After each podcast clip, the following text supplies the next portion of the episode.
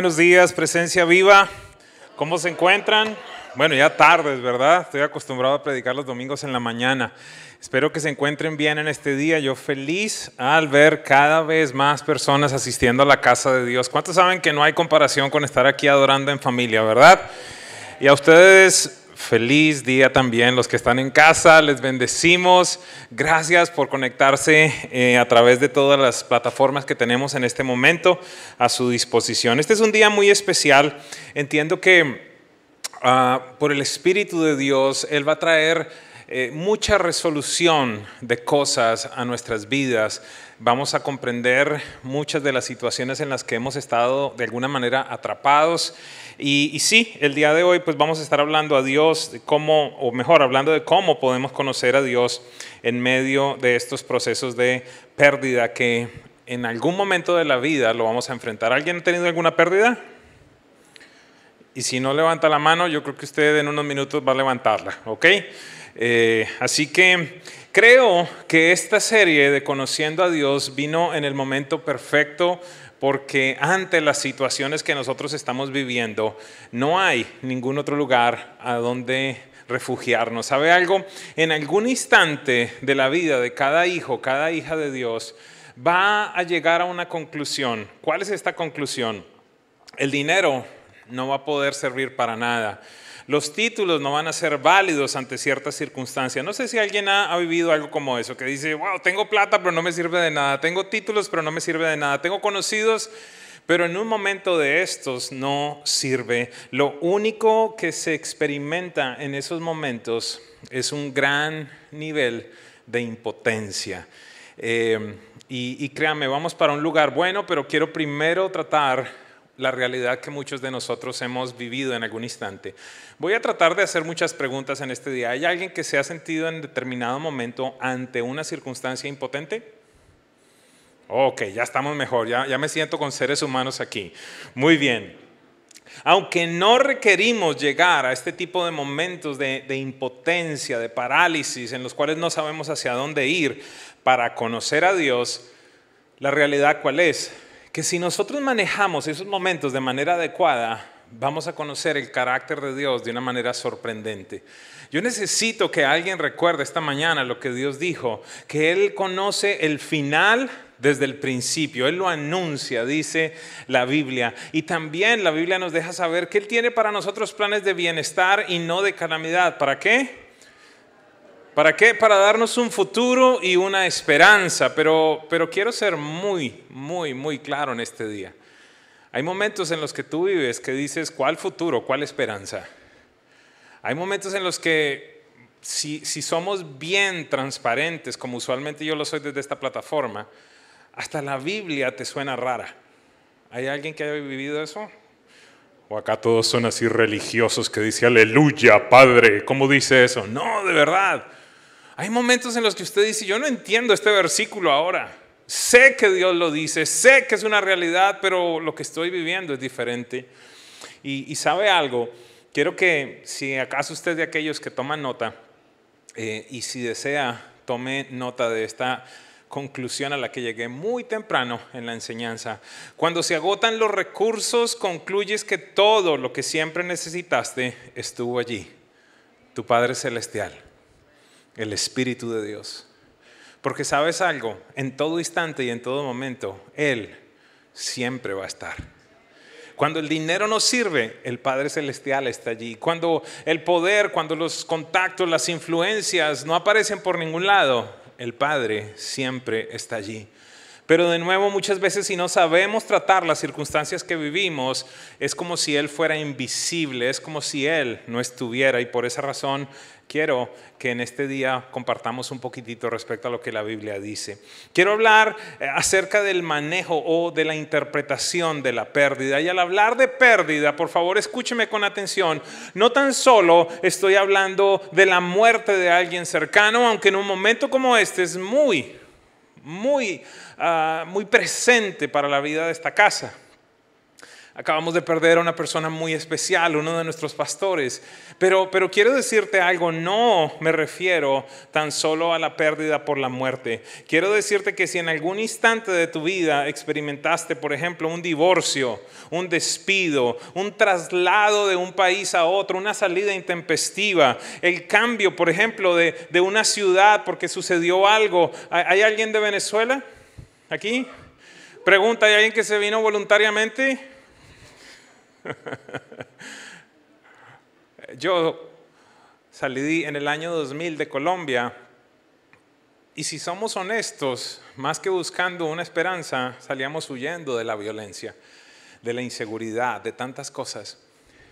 Y esas son pérdidas eh, si, tuviste en algún momento una traición, si te quebraste, si tuviste una desilusión amorosa, si fuiste víctima de un adulterio, si alguno de tus líderes espirituales cayó en una falta moral, eso es una pérdida.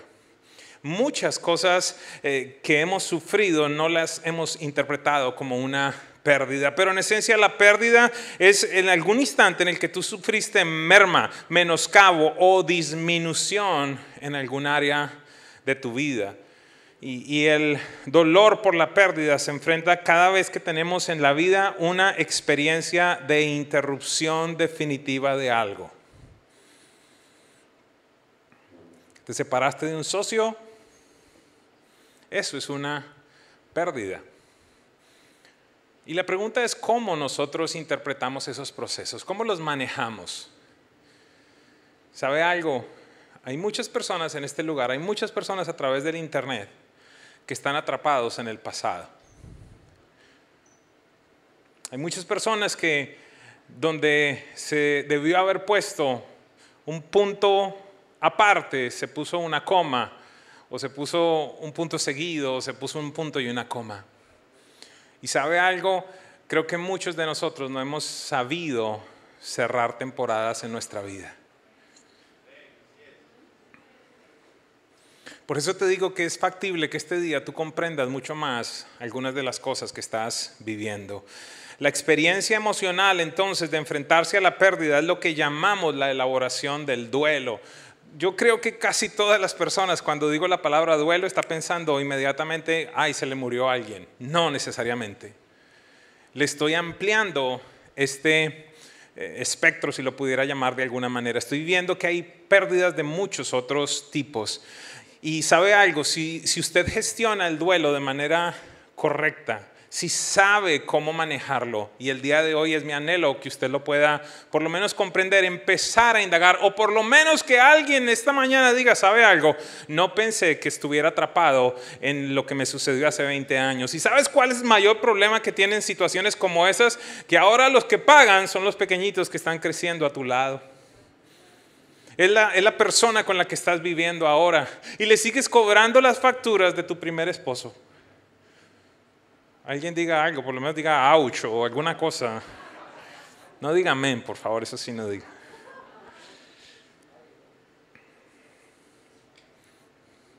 Sabes, en la Biblia encontramos este tema de la pérdida muy, muy constante.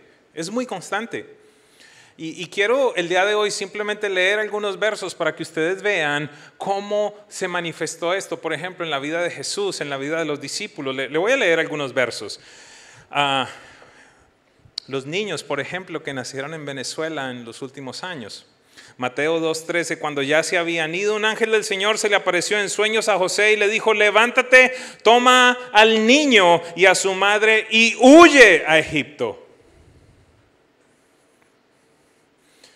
Algunos de nosotros fuimos sacados abruptamente de nuestros lugares. Y sabe algo, nos encontramos entonces ahora en la mitad, en un sándwich, si pudiera decir, entre, entre soy colombiano, soy estadounidense, soy venezolano, de dónde soy, y ahora entonces mi papá es cubano, mi mamá venezolana, ¿de, de dónde soy? Todo este tipo de cosas, créame, producen situaciones difíciles. Entonces a Jesús también, cuando era niño, de un momento para otro tuvo que salir a un país totalmente diferente. ¿En dónde se quedaron sus amiguitos? ¿En dónde se quedaron tantas cosas que, con las que yo crecí? ¿Alguien me sigue, por favor? ¿Sí? ¿Me estoy comunicando en este día? Mateo 14, 11 al 13, trajeron su cabeza, está hablando de Juan el Bautista, en una bandeja y se la dieron a la joven quien se la llevó a su madre. Después los discípulos de Juan llegaron a buscar el cuerpo y lo enterraron. Luego fueron a contarle a Jesús lo que había sucedido. Yo no sé si usted sabe, pero esa es la pérdida de un familiar, eran primos. En cuanto Jesús escuchó la noticia, mire porque de pronto esto, esto estaba hablando con una persona y me compartió este versículo, quiero ser honesto, nunca lo había visto hasta hoy que estoy preparando este tema, o hasta esta semana. En cuanto Jesús escuchó la noticia, salió en una barca a un lugar alejado para estar a solas. Interesante, ¿verdad? Porque muchos de nosotros tenemos el eh, concepto de Jesús como Dios que flotaba y estas cosas. No, Él era hombre. No sé si usted ha visto eh, la, constante allí en la Biblia, el Hijo del Hombre y después dice el Hijo de Dios, el Hijo del Hombre, el Hijo de Dios. Hoy vamos a hablar por un momento a ese respecto. Juan 11, 17, a su llegada Jesús se encontró con que Lázaro llevaba cuatro días en el sepulcro, otra muerte en la vida de Jesús. Juan 16, 7, pero les digo la verdad, les conviene que me vaya, porque si yo no lo hago, el consolador no vendrá a ustedes. En cambio, si me voy, se lo enviaré a ustedes. Ahora son entonces los discípulos que están a punto de tener una pérdida. Y he predicado muchísimas veces respecto a este verso porque no me imagino lo que ellos pudieron procesar en su mente. ¿Cómo se te ocurre decirme que a mí me conviene que tú te vayas, que me abandones?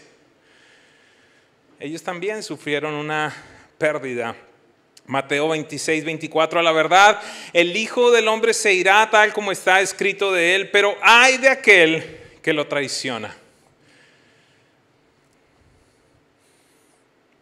También estuvo con Judas. No le voy a pedir que levante la mano, pero estoy seguro que alguno de ustedes ha tenido un Judas Rodríguez o Judas Márquez o Judas García. Alguno ha tenido por allí. Hemos sufrido este tipo de momentos. Esta semana hablaba con unas personas respecto a un momento muy difícil en mi vida, cuando vienen y me hablan algo y yo empiezo a decir, ¿quién sería? ¿Sería este? ¿Sería este? ¿Sería este? ¿Sería este? Y lo que menos pensaba, como David lo dijo en determinado momento, porque no me traicionó un extraño, sino me traicionó mi amigo. Hemos sufrido pérdidas Mateo 26, 33. Aunque todos te abandonen, declaró Pedro, yo jamás lo haré. ¿A alguien le han prometido cosas así? Yo te voy a amar toda la vida. Y en dos años, te odio, maldito, vete. Pérdidas. Te aseguro, le contestó Jesús, que esta misma noche, antes de que cante el gallo, me negarás tres veces. Mateo 26, 55 y 56. De inmediato dijo a la turba, ¿acaso soy yo bandido para que vengan con espadas y palos a arrestarme? Todos los días me sentaba a enseñar en el templo y no me prendieron. Pero todo esto ha sucedido para que se cumpla lo que escribieron los profetas. Hubiese terminado este versículo allí, pero el Espíritu Santo dejó otra frase. Entonces todos los discípulos lo abandonaron y huyeron. ¿Dónde está la gente que yo necesitaba? ¿En dónde están aquellos que estaban conmigo en todo momento y en todo instante? Adicionalmente, quizás nunca has pensado en esto, pero Jesús tuvo que experimentar también la muerte del padrastro o padre terrenal, como lo quieras llamar. Llego a la conclusión, ¿por qué razón? Porque hay una ausencia total en el texto bíblico. Desde el evento de los 12 años hasta el evento de los 30 años en el que Jesús vuelve a aparecer, algo sucedió con él. Pero sabe algo, lo más importante en este día para toda persona en este lugar es lo que dice Hebreos 4:15, nuestro sumo sacerdote, hablando de Jesús, comprende nuestras debilidades, porque enfrentó todas y cada una de las pruebas que enfrentamos nosotros. Laurita nos dijo algo que puede, que puede para muchos ser, ah, sí, yo sé eso, pero, pero es la revelación más grande. Dios se hizo hombre. Y, y sabe algo, nosotros muchas veces pasamos allí por arriba un aspecto trascendente, y es que Jesús nunca pecó. Yo quiero decirte algo, si Jesús hubiese dicho una mentira, tú y yo no estaríamos salvos. Si Jesús hubiese tenido un mal pensamiento, tú y yo estaríamos condenados por la eternidad. Y muchos entonces dicen, claro, es que era Dios. Era hombre y era Dios. Esta unión hipostática que llaman los teólogos, 100% hombre, 100% Dios.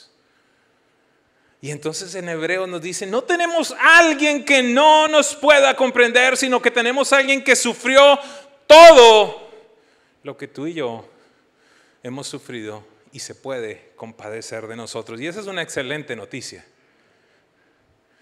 Porque quiero decirte algo, y, de pronto aquí alguien se, va, se le van a parar los pelos y va a decir, ¿de qué está hablando? Aunque Dios todo lo sabe, Dios Padre no todo lo ha experimentado. ¿Cómo así? ¿Acaso no es omnisciente? Por ejemplo, Dios sabe el concepto de pecado, por, por, supuesto, pero Él nunca lo ha experimentado porque nunca ha pecado.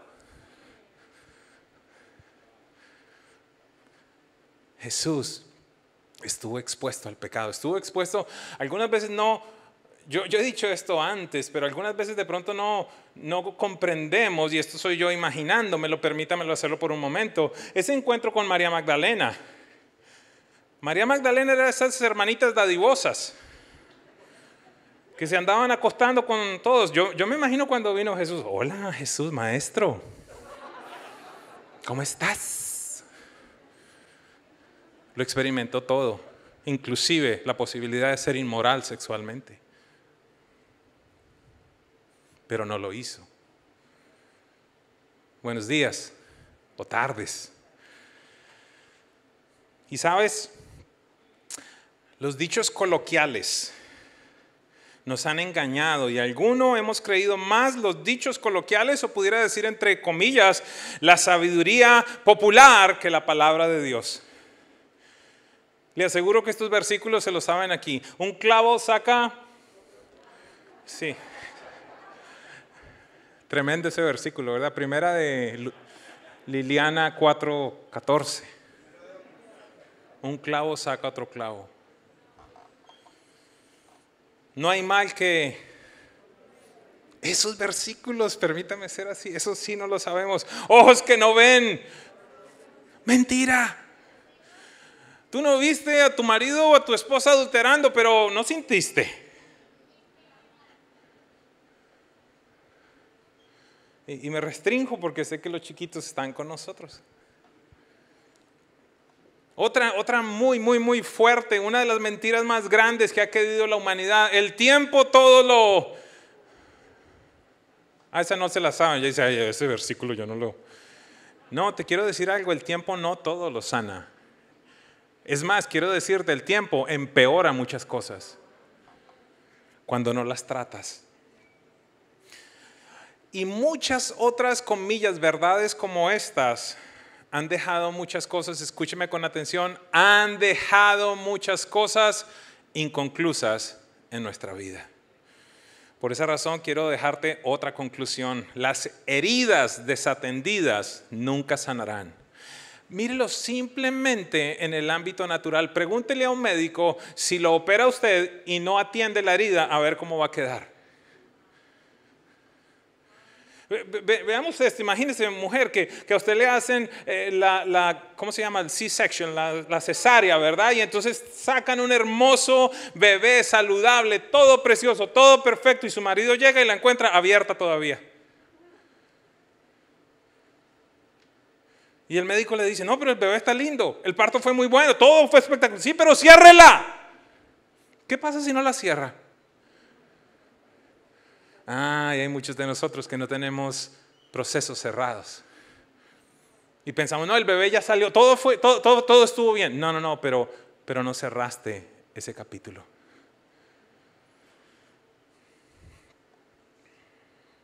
El tiempo todo lo cura. No, amigos. Lo que tú tratas correctamente, eso se cura. Y hablando precisamente del tiempo, yo quiero, yo quiero que nos aproximemos en este día a ese famoso capítulo 3 de Eclesiastés y lo volvamos a leer por un momento. El versículo 1 y 2 dice, todo tiene un momento oportuno, hay un tiempo para todo lo que se hace bajo el cielo, un tiempo para nacer, un tiempo para morir, un tiempo para plantar, un tiempo para cosechar. Versículo 4, un tiempo para llorar. ¿A quién no le dijeron en determinado momento, no, no llore, no llore, no, eso es falta de fe, no llore?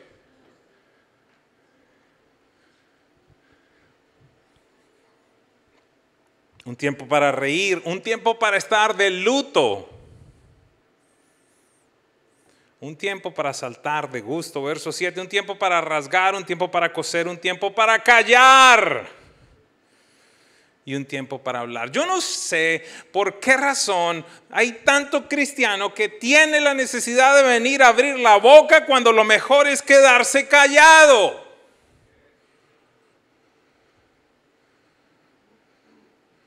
Yo estaba con Gina hace unos días y le decía, acá estoy.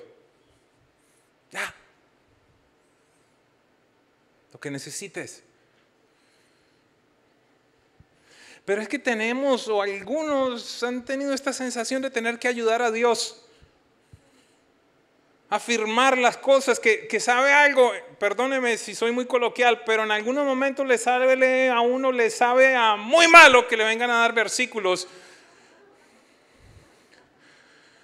Cuando lo que quiere simplemente es vivir su proceso. Pero hay un montón de religiosos que piensan que tienen que venir con un versículo. Y, espero, que, espero que me haga comprender, la palabra de Dios es viva, es eficaz, pero hay tiempo para todas las cosas.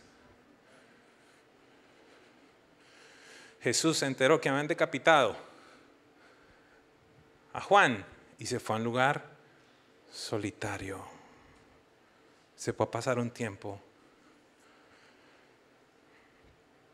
Alguien se va a escandalizar por esto seguramente, pero ¿sabe algo? Está bien no estar bien.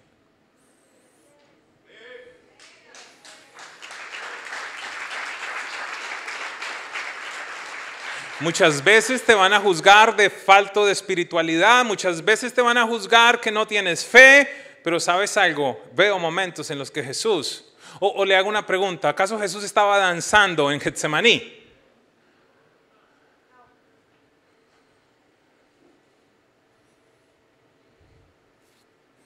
Otra verdad que quiero compartir con alguien en este lugar, sobre todo con los religiosos que han espiritualizado los dolores, y yo soy un adicto en recuperación en esa área.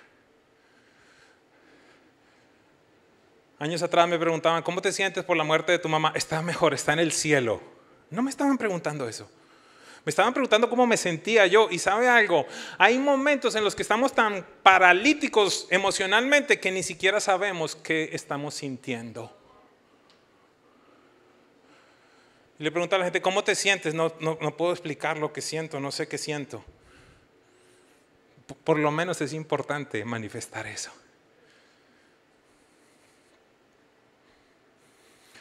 Otra verdad súper importante para alguien en este lugar, en este día, no hay problema si pides ayuda. De la misma manera, como te digo, está bien si quieres estar solo, sola por un tiempo, no hay ningún problema que pidas ayuda. Tú no estás supuesto a ser Superman o la Mujer Maravilla. En las iglesias religiosas y legalistas, ese es el estándar. Aleluya, hermano. ¿Cómo está? En victoria. Aleluya. No hay momentos en los que yo no estoy en victoria.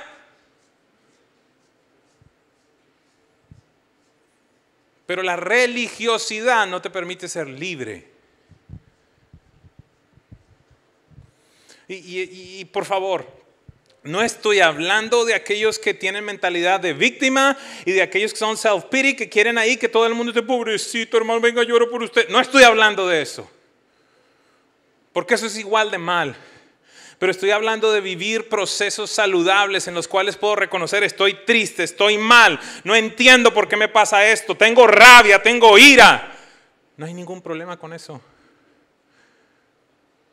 para que puedas procesar las cosas. Acompáñate de personas adecuadas. Y si no las tienes, es mejor que estés solo por un momento y vayas al único lugar donde siempre tienes que ir, a tu Padre Celestial.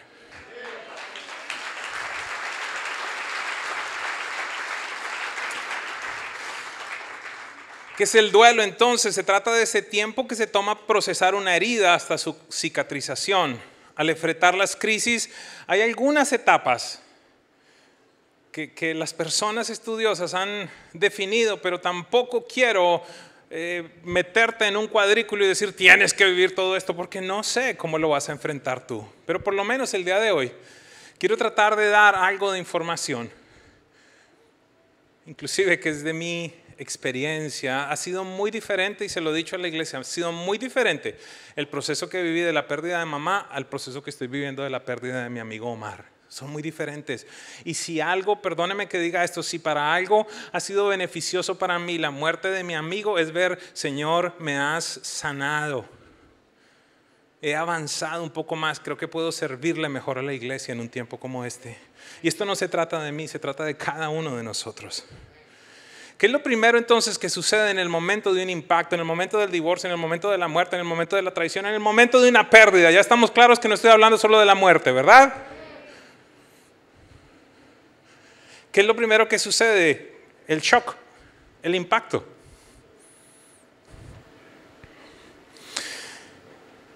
Voy a hablar de la teoría, ¿ok? Usualmente dura horas, usualmente y se puede caracterizar por el desconcierto. Yo no sé si a ti te ha pasado, pero quedas allí como que, no, no, esto no puede ser, no, no puede estar ocurriendo, esto no me puede estar pasando a mí. Pero si es que yo entendí que Dios me dijo esto, pero si es que yo sé que esto, desconcierto, un dolor ardiente, angustia. La persona se puede sentir desorientada, tener deseos de huir, algunos de, de llorar, otros sentirse literalmente paralizados. Y quiero dejarles saber algo en este momento. Y, en esto quiero ser tan enfático porque desde pequeño yo fui entrenado a hacer lo contrario y me causó mucho daño.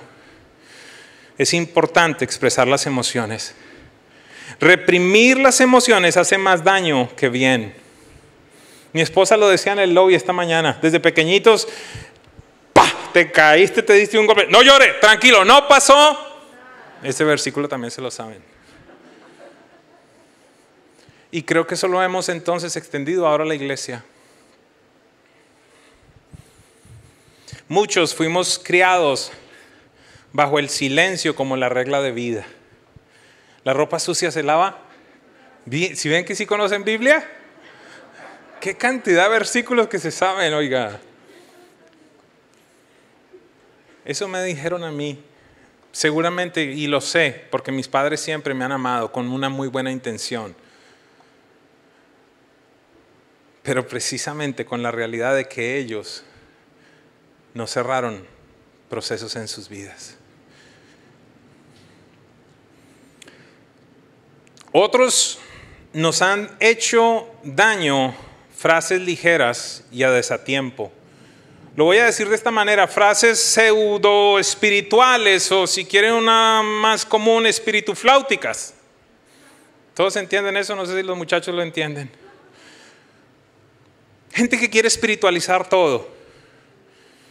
Y, y con esto quiero ser muy claro, estoy hablando a personas que en determinado momento inclusive te pueden citar la Biblia, pero a desatiempo.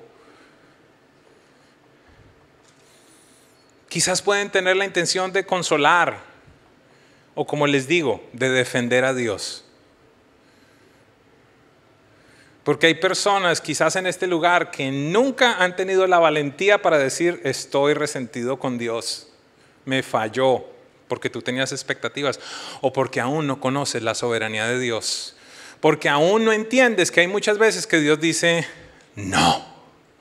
Pregunta, ¿el Padre le contestó todas las oraciones a Jesús de la manera como él quería? ¿Qué pasó en Getsemaní? Si puedes, Señor, pasa de mí esta. Por favor, no me dejes pasar por esto. Y lo pasó. Así que hay personas que pueden venir a tratar de consolar y realmente lo que hacen es más daño. Por eso quiero pedirte que seas sabio contigo mismo y también con las personas a tu alrededor.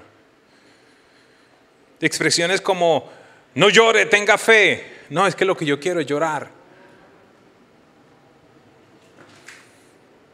E, esta que me cae bastante mal, es que Dios necesitaba otro ángel.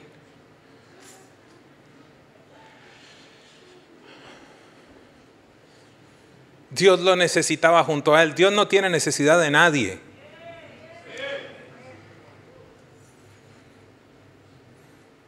Muchas veces, a mí me lo dijeron cuando me pasaron situaciones difíciles, eso le convenía, Dios lo sabe todo. Yo sé que Dios lo sabe todo, pero duele.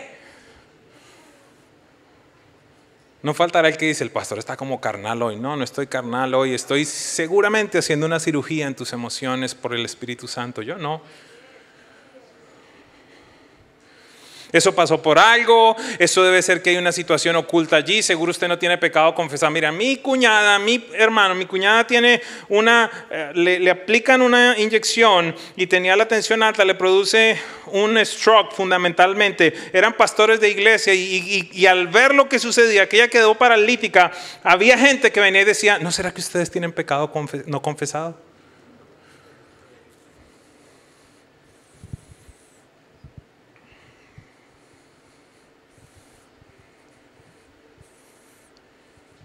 ¿Qué hablar de cuando pasa el tiempo y no tienes bebés? Y si empiezan a aparecer un montón de profetas, donde lo que te da ganas es de decir, ¿sabes qué? Vete a, a donde viniste. Porque eres humano, porque no estás supuesto a no sentir. Dios te hizo con emociones. Así que quiero aclararte que yo no estoy diciendo que en los momentos del dolor nos olvidemos o dejemos de hablar de las promesas de Dios, de lo que Él nos asegura, de lo que Él nos dice. No te estoy hablando de eso. Yo era de aquellos que intercambiaba esas promesas por mis sentimientos, se lo dije. Mire, usted quiere saber qué tan crippled, qué tan paralizado espiritualmente yo estaba. En, una de las terapias que fui después de la muerte de, mi mamá, me pusieron, yo, fui y dije, mire, es que yo no sé si es que yo estoy mal, pero, pero pues yo estoy como bien. Entonces me dijeron, yo quiero que hagas algo. Tanita, voy por la mitad. Imagínate un ataúd blanco y dentro está tu hija. ¿Qué sientes? ¿Sabes cuál fue mi primera respuesta? El Señor lo haría por alguna razón. Te rías de mí.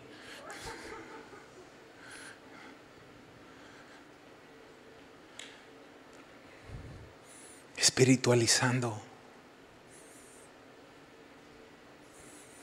Así que hay un tiempo de shock. Hay un tiempo en el que no sabes qué hacer. Y en esta mañana, presencia viva, te quiero decir, no te apresures incluso para declarar la palabra de Dios. Necesitas ser guiado por el Espíritu Santo. Hay momentos que lo que más, lo mejor que puedes hacer es estar al lado de esa persona calladito, orando allí. Acá estoy. A veces es más necesario un vaso con agua que una palabra profética. A veces es mejor un abrazo sin palabras, pero es que tenemos esta necesidad de andar diciendo algo.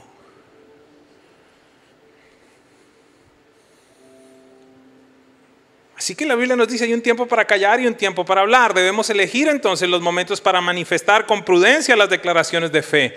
Pero sabes algo, legitimando las emociones y permitiendo que ellas fluyan.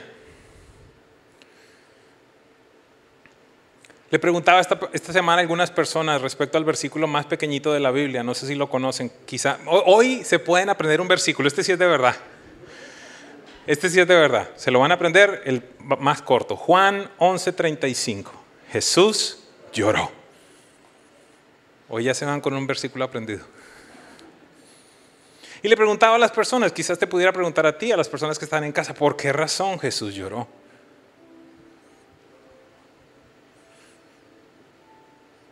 Ah, es que se murió Lázaro. ¿Y acaso no lo iba a resucitar? ¿Acaso no tenía el poder para hacerlo? ¿Por qué lloró? He escuchado predicadores que dicen lloró porque vio a la gente sin fe. Bueno, yo no, no sé, tengo otra opinión. ¿Me permites darte la respuesta que yo pienso? El Hijo del Hombre lloró, el Hijo de Dios lo resucitó.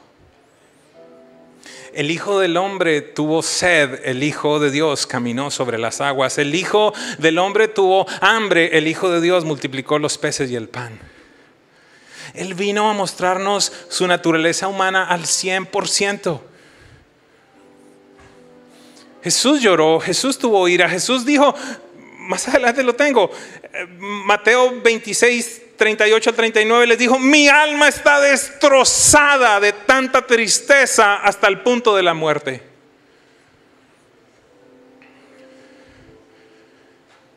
No dice la Biblia, pero yo sé que de pronto me meto en un problema. Me imagino a Pedro diciendo, Señor, la palabra de Dios dice, aunque andes en... Ese no era un momento para un versículo. Jesús lloró. Jesús expresó la ira, Jesús expresó la tristeza, Jesús estaba en un estado emocional tan tremendo que dice que sudó sangre.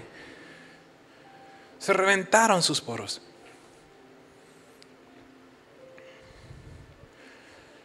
Si estás en un momento como ese, puedes expresar lo que estás sintiendo, pero hoy te quiero recordar también que el Salmo 138, 7 dice, aunque pase yo por grandes angustias, tú me darás vida. Lea los salmos y vea lo que él vivió. A veces usted leyendo los salmos dice, este es David, el hombre conforme al corazón de Dios. Mátalos, acribíllalos, acaba todos. David. Así que en esencia este es un momento en el que es necesario validar los sentimientos y es adecuado, recuerde, estar rodeado de las personas correctas. Si eliges estar solo, hazlo, Jesús lo hizo. No prolongues ese momento de soledad, te lo aseguro, no es bueno. No es bueno estar solo. El segundo instante es un instante llamado confusión. Usualmente dura días o posiblemente semanas. Puede extenderse tanto como las personas no procesen estos momentos. Se va a prolongar ese estancamiento. Algunas personas pueden estar aún viviendo este proceso con situaciones de su pasado. ¿Qué se puede presentar allí? La negación, la culpa. Puedes sentirte tú culpable. ¿Por qué no hice esto? Yo debía haber hecho aquello. Si no hubiera, si hubiera. Se puede presentar la ira, entre otras cosas. Es factible que si no eres tú el que te sientes culpable, empiezas a buscar culpables. Es que fue fulano que no hizo, es que me ve, fue aquello, lo uno, lo otro. Hay una gran incertidumbre. Ojo con esto, por favor. Si una persona no lidia correctamente en esta fase, esta es mi opinión, puede llevar a que viva años con resentimiento, con ira, con amargura, que le va a llevar a la depresión, a tener ataques de ansiedad y ataques de pánico.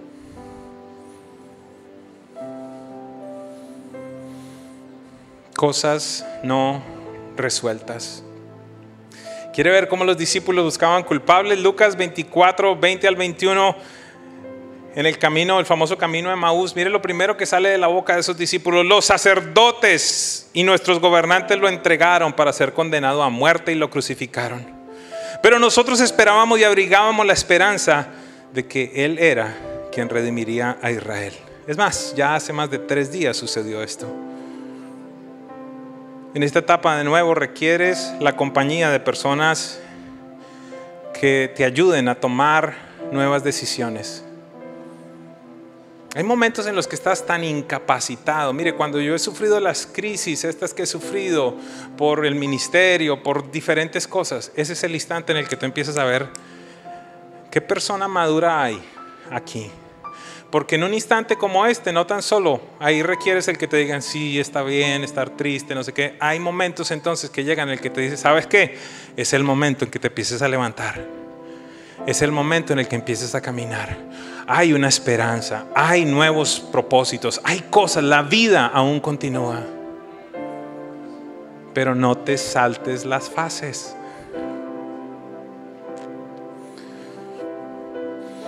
Así que esa es una compañía importante porque esas personas nos ayudarán a tomar dirección hacia un nuevo objetivo. En determinado momento te van a decir, sabes que en esa área estás mal.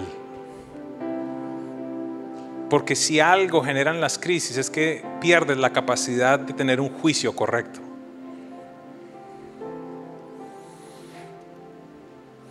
Y en ese momento en el que los discípulos estos en el camino de Maús están diciendo que fueron los sacerdotes, los gobernantes, lo crucificaron, nosotros pensábamos esto, Jesús en ese momento no vino a decir, ay sí, pobrecitos, cuánto están sufriendo. Ellos ya estaban en un proceso diferente.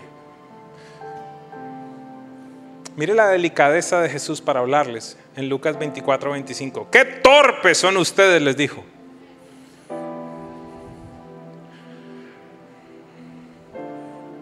Hay momentos en los que necesitas personas que te digan no lo que tú deseas escuchar, sino lo que necesitas escuchar. Qué torpes son ustedes, les dijo, y qué tardos de corazón para creer todo lo que han dicho los profetas. Allí sí les empezó a citar la Biblia. ¿Acaso no tenía que sufrir el Cristo estas cosas antes de entrar en su gloria? Entonces, comenzando por Moisés y todos los profetas, les explicó lo que se refería a él en todas las escrituras. Voy a tratar de ir avanzando. El punto 3 son cuatro únicamente, no se preocupe, el proceso de ajuste. De nuevo, en teoría usualmente dura semanas, en algunos casos meses, pero hay personas que han durado años. Hay algunos de ustedes que no se han ajustado a la nueva realidad, que esa persona no está, que ese socio lo traicionó, que sucedió algo, que esa mujer eh, no, no está más en su vida, lo que sea. Se extienden esos procesos y de nuevo empezamos después a cobrarle a la gente en nuestra vida.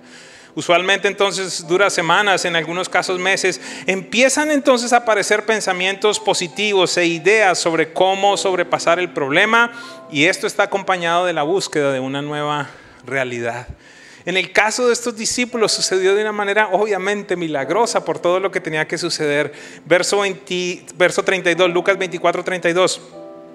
Después de que viven esta experiencia con Jesús, dice, se decía el uno al otro, no ardía nuestro corazón mientras conversaba con nosotros en el camino y nos explicaba las escrituras. Al instante se pusieron en camino y regresaron a Jerusalén. Allí se encontraron con los once, a los que estaban reunidos y los que estaban reunidos con ellos. Es cierto, decían, el Señor ha resucitado y se le ha aparecido a Simón.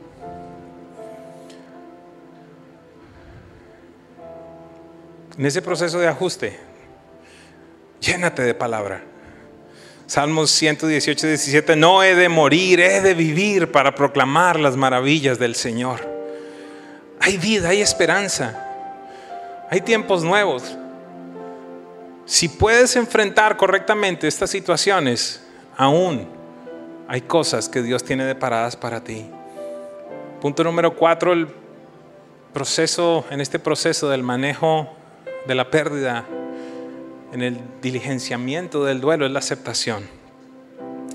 Debería tardar meses, pero en algunos casos, de nuevo, no se presenta hasta años después del evento. En este tiempo entonces la esperanza florece y hay claridad para la resolución del evento ocurrido. Escúcheme, se abraza la nueva condición y la realidad del tiempo por venir.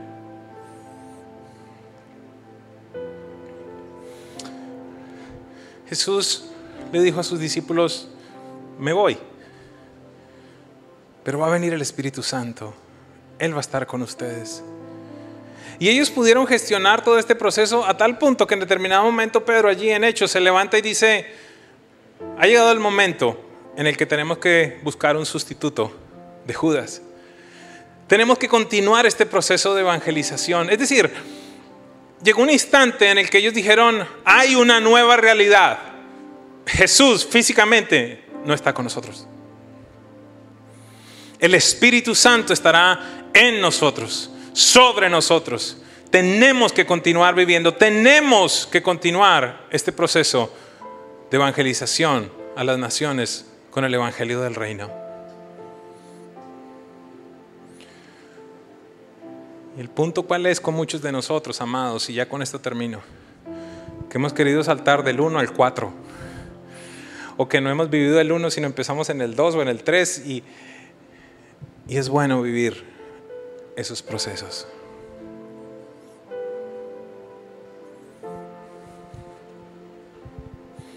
Los discípulos superaron la pérdida física de Jesús en sus vidas a tal punto que hoy estamos reunidos por las decisiones que tomaron en compañía del Espíritu Santo. Una última frase que aprendí de Pastor Holman. Un buen cierre asegura un buen comienzo.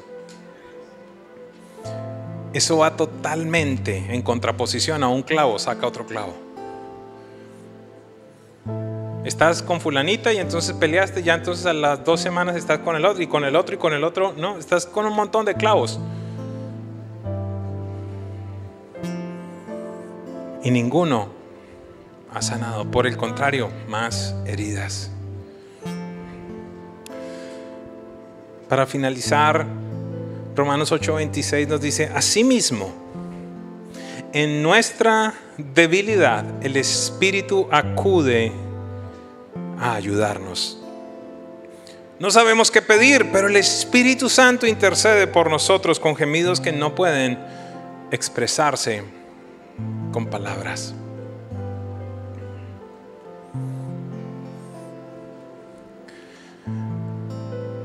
Es factible que suene atrevido con lo que le voy a decir, pero, pero si usted procesa bien las pérdidas,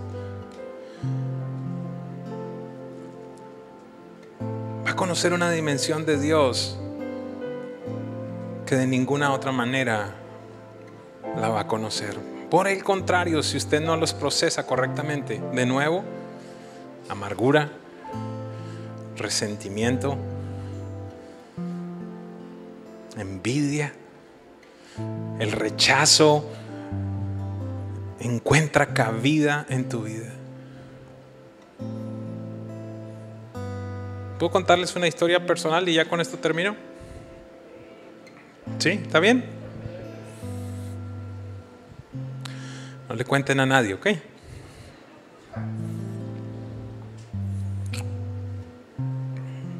Conocí a la mujer que hoy es mi esposa en la iglesia, pero a muy corta edad, por situaciones que, que vivió en casa, ella salió huyendo de esa dinámica de casa eran, no sé, tenían 17 años cuando tomó la decisión de casarse, quizás más huyendo que cualquier otra cosa. Se imaginará el futuro de un matrimonio de 17 años. Ay, la pastora es divorciada. Sí.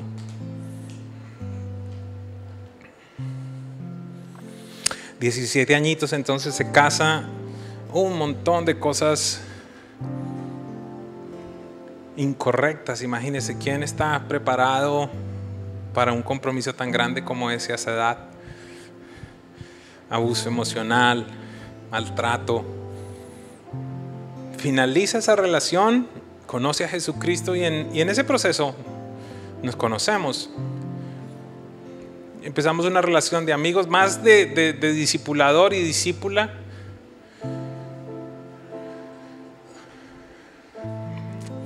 Y algún día voy manejando y ella está sentada allí al lado. Creo que para ese momento ya estábamos de novios. Y voy manejando y, en un momento voy a ajustar el espejo de mi carro y hago así y ella está sentada al lado y ella así.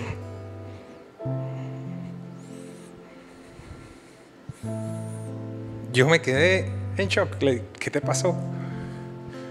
Pensé que me ibas a golpear hablando, ¿por qué?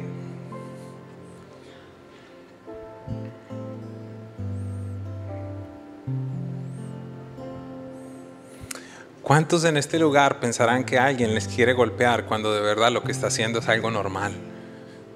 ¿Cuántos pensarán que alguien les va a golpear cuando verdaderamente lo que quiere es aproximarse y abrazarlo y decirle, y tienes valor? ¿Cuántos padres sustitutos, madres sustitutas habrán atravesado por tu vida, enviados por Dios, pero tú por tu resentimiento, por las cosas que no lidiaste, dices, mm, ¿para qué me voy a meter con otro abusador? ¿Para qué me voy a meter con otra que me abandone? Cuando Dios el Padre lo que quiere es restaurarte.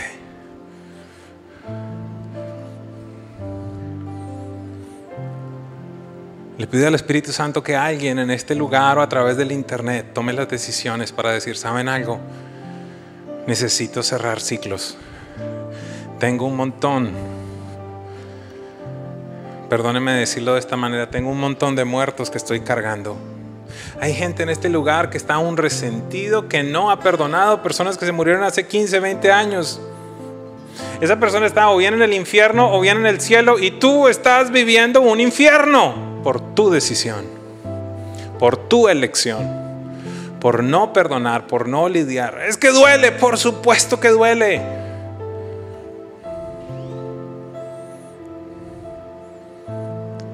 Pero nuevamente vas a conocer a Dios de una manera sobrenatural si te atreves a tomar la decisión y decir, acá estoy, Señor.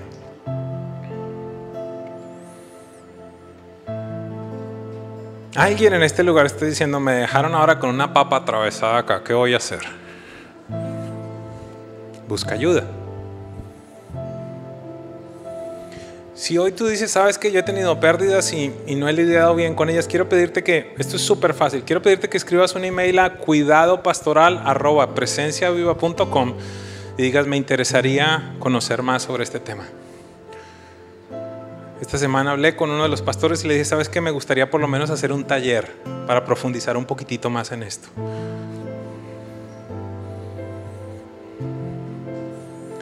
Dios no quiere que perpetúes tu dolor. Y Él nos ha dado las herramientas para acompañarte, para consolarte en determinado momento, para hablarte verdad en otro momento es tu decisión. ¿Pudieras estar en pie por un momento, por favor?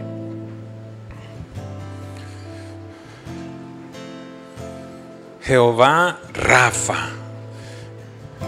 En las semanas por venir empezaremos a hablar de los nombres de Dios y uno de ellos es Jehová Rafa, el Señor, el que restaura tu salud.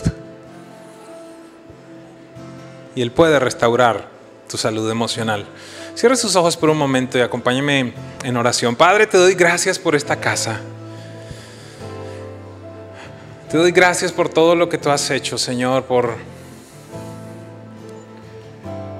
por permitirnos entender que sí hay una opción, que sí hay esperanza. Señor, mi corazón se carga al, al, ver personas que viven aún en el pasado, Señor, que viven aún en, en situaciones no concluidas. Como pastor me sucede eso, pero, pero ¿cómo será tu corazón, Padre? Cuando tu anhelo es que vivamos de una manera diferente. En este día oramos por cada persona en sus casas, en el internet, en los autos, donde quiera que estén, y las personas que se encuentran acá. Señor, pidiendo que, que algo del cielo, Señor, descienda en este día, que ojos sean abiertos, que vendas se caigan, Dios. Por nuestra parte proveeremos las herramientas, Dios, pero cada uno tiene que tomar decisiones. Espíritu Santo, tú eres el consolador, tú nos acompañas, tú nos cuidas, tú nos proteges. Eres Dios aquí en la tierra, eres Dios en nosotros. exáltate, exalta a Cristo. Y que en nuestras emociones, en nuestra vida, podamos experimentar también el poder de la sangre de Jesús al encontrar sanidad. Le damos gracias, Dios. tus manitos arriba. Puedes cantar a Él en este momento, unirte a decirle, yo creo en ti Jesús. Iglesia quiere escuchar tu voz en este día.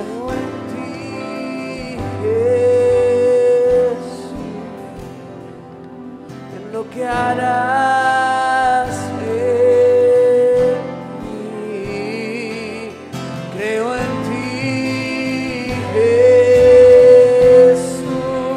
tu boca, abre tu boca al Padre en esta mañana, en esta tarde. Dile, creo en ti. Creo en ti, Jesús,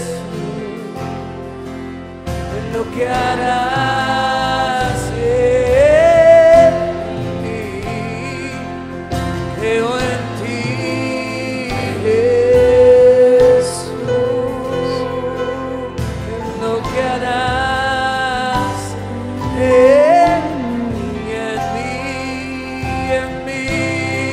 Vamos a darle a Él En mí toda la gloria. Recibe,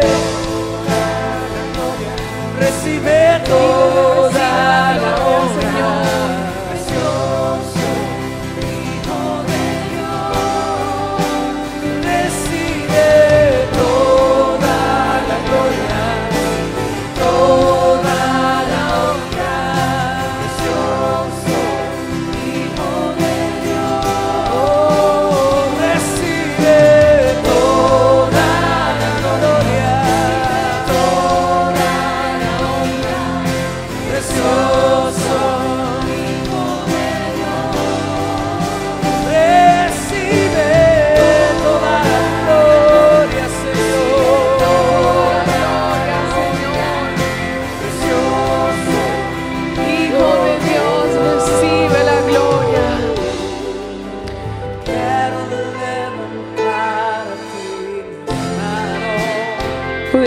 Pudieras levantarle tus manos en este día.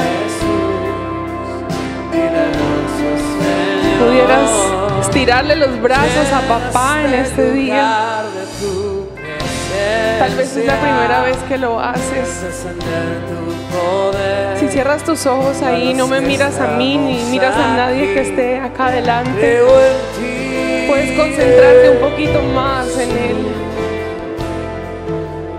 Y en lo que Y Él está ahí, estirándote los brazos. Estirándote los brazos y diciéndote, hijo, aquí estoy. Aquí estoy, hijo. En lo que Para harás sanarte, para cargarte. en mí. Creo en ti. Creo en ti. Tú le dices a Él que harás en mí. Que hoy tomas la decisión de creerle a Él por encima de las circunstancias, por encima de lo que viviste. Hoy tomas la decisión de creerle. en lo que harás. Oh, yeah. Tal vez tu caso no es una pérdida material, física, trabajo, pero me ponía tan fuerte el Señor en mi espíritu. ¿Qué tal si tu pérdida es de gozo? ¿Cuántos de nosotros estamos ahorita carentes de alegría, de gozo, porque nos enfocamos en la circunstancia? O tal vez tienes, has perdido la esperanza, la admiración en Dios, en tu cónyuge. Ya no lo ves como antes. Perdiste la complacencia. No sé, tal vez esa sea la situación en este día contigo. Quiero decirte algo, quiero recordarte. Dios también puede restaurar ese tipo de pérdidas. Dios puede volver a enamorarte primero de Él, de tu esposo, de tu esposa. Él puede restaurar tu gozo, tu fe, tu manera de ver la vida en este momento. Él puede darte unos lentes nuevos para que puedas ver como Él ve. En ese día, en este día yo quiero pedirle eso a Él, a Papito Dios precisamente. Que Él te entregue unos nuevos lentes para verle, para ver la vida, para que puedas volver a sonreír, para que puedas volver a confiar, para que al salir de este lugar tomes decisiones importantes en cómo quieres terminar estos procesos y cómo quieres enfrentar los siguientes. Todos y cada uno de nosotros hemos tenido que poner de nuestra parte para sanar nuestra vida, para hoy poder estar un poquito mejores. No, no las sabemos todas. Todavía hay mucho por hacer, pero dimos el paso un día. dijimos, Señor, quiero que tú me sanes. Y en este día, Padre amado, yo quiero pedirte que de la misma manera como tú empezaste un trabajo, Señor, en cada uno de los que hemos tal vez dado un pasito adelante en decirte, sí, papá, quiero sanarme, quiero entender que en medio de la pérdida, en medio del dolor, te conozco, Padre. Hoy en este día yo decido darme la oportunidad, darte la oportunidad a ti, Padre Celestial, de sanar mi corazón, de sanar mi vida, de sanar mi matrimonio, de sanar mi esperanza y de restaurar absolutamente todo, todo lo que tú tienes para hacer en mi vida y en mi corazón. Hoy, Padre, yo oro por tus hijos, Padre. Hoy, hoy declaro, Dios, que un nuevo tiempo en cada vida, Dios, se puede dar en este lugar. Hay nueva esperanza que está naciendo del cielo. Si tú lo crees, si tú lo crees, agarra hoy eso de parte de Dios, esa esperanza del cielo, esa esperanza que no viene que no viene de nada material, sino que viene del cielo.